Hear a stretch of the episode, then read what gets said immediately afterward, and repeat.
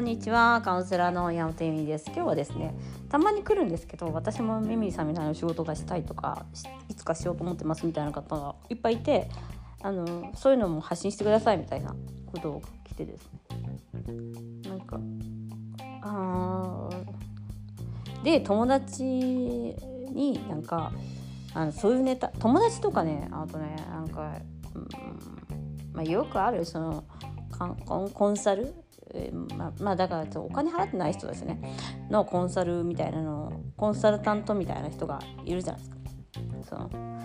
企業コンサルみたいな人が言うにはいや美味しいですよねセクスレスみたいな話言われたりとかするんですけどそのあと友達にもなんかわざとそういうネタにしてんのかみたいな言われたりとかそのなんかあのポッドキャストでそういうのやるのって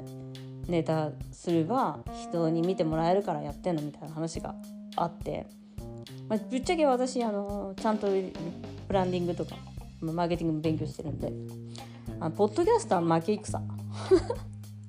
あのポッドキャスト自体がもう人いないから。すっからかんなだから。すっからかんなところであのあのこう何覚覚醒なら持って「お願いします!」って言ってるようなもうすっからかんのあの朝3時にあの渋谷であの選挙運動してるぐらいあの本当に人を集めたいんだったらこんなとこでやっちゃダメ。集客したいな これはあの向いてない。あのだからちょっとああれみたいな。まず言わせていただくのはだからあのままずポッドキャストで人集めとかポッドキャストでバズった人いないから。やだってあの昔の mixi でバズってるみたいなレベルであのもうあのオワコン。オワコンっていうわけじゃないけどこれが何て言えばいいんだろうな。ポッドキャストの人数聞いてる人の人数が多分インスタとかまあググってる人の人数のだか100分の1とかそういう世界なわけですよ。まあ、渡辺直美さんとか多分あのポッドキャスト参入してるのは英語で参入してるからやっとしてるからやっぱそこは人がいないところでそのマニアックなお客をつけていこうみたいな感じが絶対あるとは思います。あのだからえっともちろんそのいろいろやり方はあるんだけどあの加納姉妹とかね。でも実際はポッドキャストあの人いないですまず。だからそこで勝とうとしても素人がもう無理無理。ない。あとやっぱりあの広告費とか取れないからポポポッドキャスト基本ね。あのだからあのインスタとかで、まあ、1万人ぐらいになると広告を打ってくださいみたいなのが企業から来たりするんですけど、まあ、そういうのもまずできないですからタイアップがね。だからあのまずそこで違う。で2番目がその言われたんですよ。セックスレスなんてめちゃめちゃ美味しいネネタじゃないですかみたいな。いやいやいやいやいや大体女性がセックスレスで悩んでますっていうこと自体がタブーなのにそんな悩み相談も来ないよ誰もみたいな。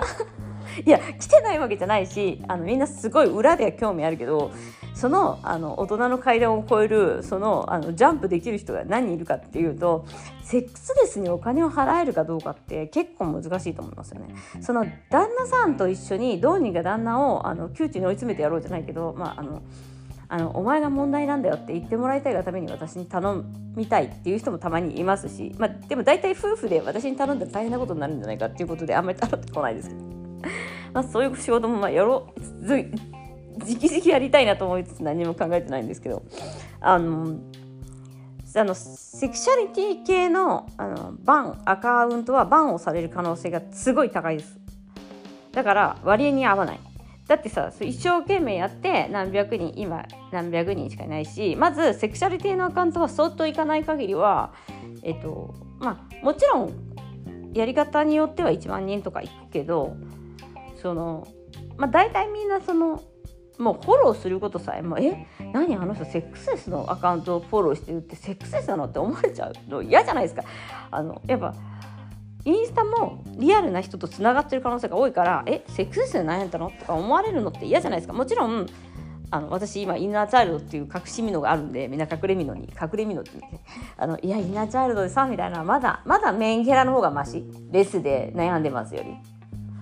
みたいな世界があるわけですよ。まだ私メンヘラでしたの方がマシだからメンヘラですの方が。だからセックスレス悩んでるってこと自体表にしたくないんで誰もフォローもしないし表に出しません。なんかエミリーさんめっちゃファンですとかっていうのを大声で言ってくれる人は本当少ないです。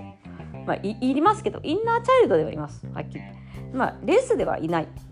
だってレスなんて思われたらもう本当レスで悩んでるってあんたビッチなのかって思われるの嫌じゃないですかだからあのまずそのセクシャリティのアカウントはバン覚悟でやらざるを得ないんですよ。だから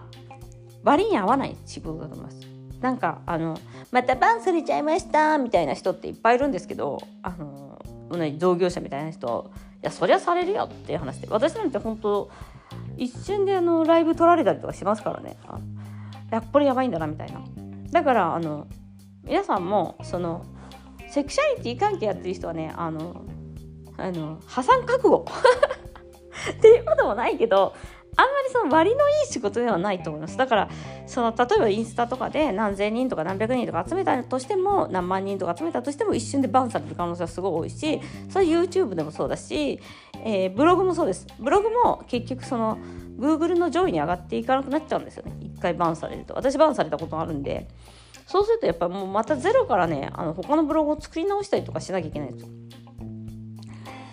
なのでメルマガ登録お願いねって言ってるんだけどまあ私の肌感から言うとポッドキャストは結構緩いねやっぱね。あの全く問題ないんじゃないか。まあもちろんポッドキャストがなくなっちゃったらちょっと悲しいけどまた作ればいいかみたいな感じでポッドキャストはフォロワー数がないからさ基本。何人来てるかぐらいだから。あのそこもちょっと SNS の違うところであの生ものって感じがありますよねラジオとかと一緒で。あのやっぱ音声配信って生ものって感じで。なのであの悩み系やるんだったらセクシャリティみんなやりたがる人も多分たまにはいるのかもしれないですけどあのあのうまい具合にやった方がいいよっていう感じかな、一度それを同業者にお話ししようと思ったんですけど。結構なんていうのかな。やっぱりなんかセクシャリティやってる人さスピ系な人が多いからさやっぱ祈ってればどうにかなるみたいなさ。でいやいやだから祈ってるとかじゃなくてインスタの規約とかツイッターの規約とかってフェイスブックの規約とかあるからそれ破っちゃう何よりやばいよね。なのでそこをちゃんと見ないといけないっていう、うん、それはなんかあの法律上ね そういうもんだからっていう話なんですね。だからだからそれもあのやっぱり見てセクシャリティのその発信をするだからね、まあ、ちょっとその政治家と似てるんだけどあのちょっと最初の動機は皆さんあのこういうカウンセリングとか、まあ、あとセクシャリティ系やってる人ってみんなちゃんと自分なりのなんかあの悪い人ばっかりじゃないっていうかそうお金だけのためにやるんだったら絶対、まあ、の向いてないよっていうか、まあ、まあ、割に合わないかもよっていう話はありますね。そのまあ結局そのセクキャバ嬢までは言わないけどセクシャリティ関係やってるイケイケのお姉さんたちってもともと風俗でしたみたいな感じでなんかビッチであるということをある意味認めてそっから行くみたいなところがあるんですよ。それは、えっと、今さやりんごちゃんって言うんだっけあの八木さやちゃんあのなんか子宮系の教祖もそうでなんてなんだっけ子宮系やってた人なんだっけはるちゃんって言ったんだっけなんか子宮系の教祖の人がいるんですけどその方ももともと確か風俗嬢なんですよね。でその方もって私ブログとかも書いてるんでその人に対して。すごい私も嫌いじゃないんですけど嫌いな人もいるいっぱいいると思います。だからやっぱその子宮とかそういうのやっちゃった時点でもうちょっと飛び抜けてそのセクシュアリティの話は私セックスしてますみたいなことを女性が言うのって結構、まあ、世の中的に、まあ、そんなにまだ認められてない世界なので、まあ、それはみんなあのあゆれ d じゃないけど覚悟はいいのかっていうところはあるかなと思います。家族とかに迷惑かからないってわけではないと思う。うん、私はほら海外にいるから子供とかのことは心配ないけどやっぱ子供が「お前の母ちゃんビーチなんだろ」うとか言って学校でいじめられたらちょっとかわいそうじゃないですかだってその子たちのせいじゃないしその子たちは選んでないからだからやっぱりあの大切ですよねとかっていうことでごまかすことはできないかな性教育は。やっぱすごいそこはセンシティブだろうなって思います。はい。なのであのお金にしたいんだったら FX とか株とかねやるよ。アホじゃないもん私。みたいな。い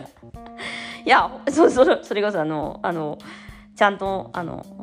あの NISA の投資もするよ。みたいな感じじゃないですか。そうだからこんなので時間潰してまでお金をあのやりたいと思ってるのはお金のためもあるよ。もちろんそれでも悪いことじゃないじゃん。なんでお金のためにやるとか有名人になるっていうことが悪いことなのかも分かんないしそれでディスられるのも分かんないし有名人になりたいと思って何がいけないのって思うもん。でもまあ別にあの実際こういう地道なあの草の根運動みたいな感じなんであの皆さんあのご心配なく私はあの草の根運動をしているわけであのそれ以上でもそれ以下でもないですね。はい、ということでいつもなんかご視聴してくださる方がね本当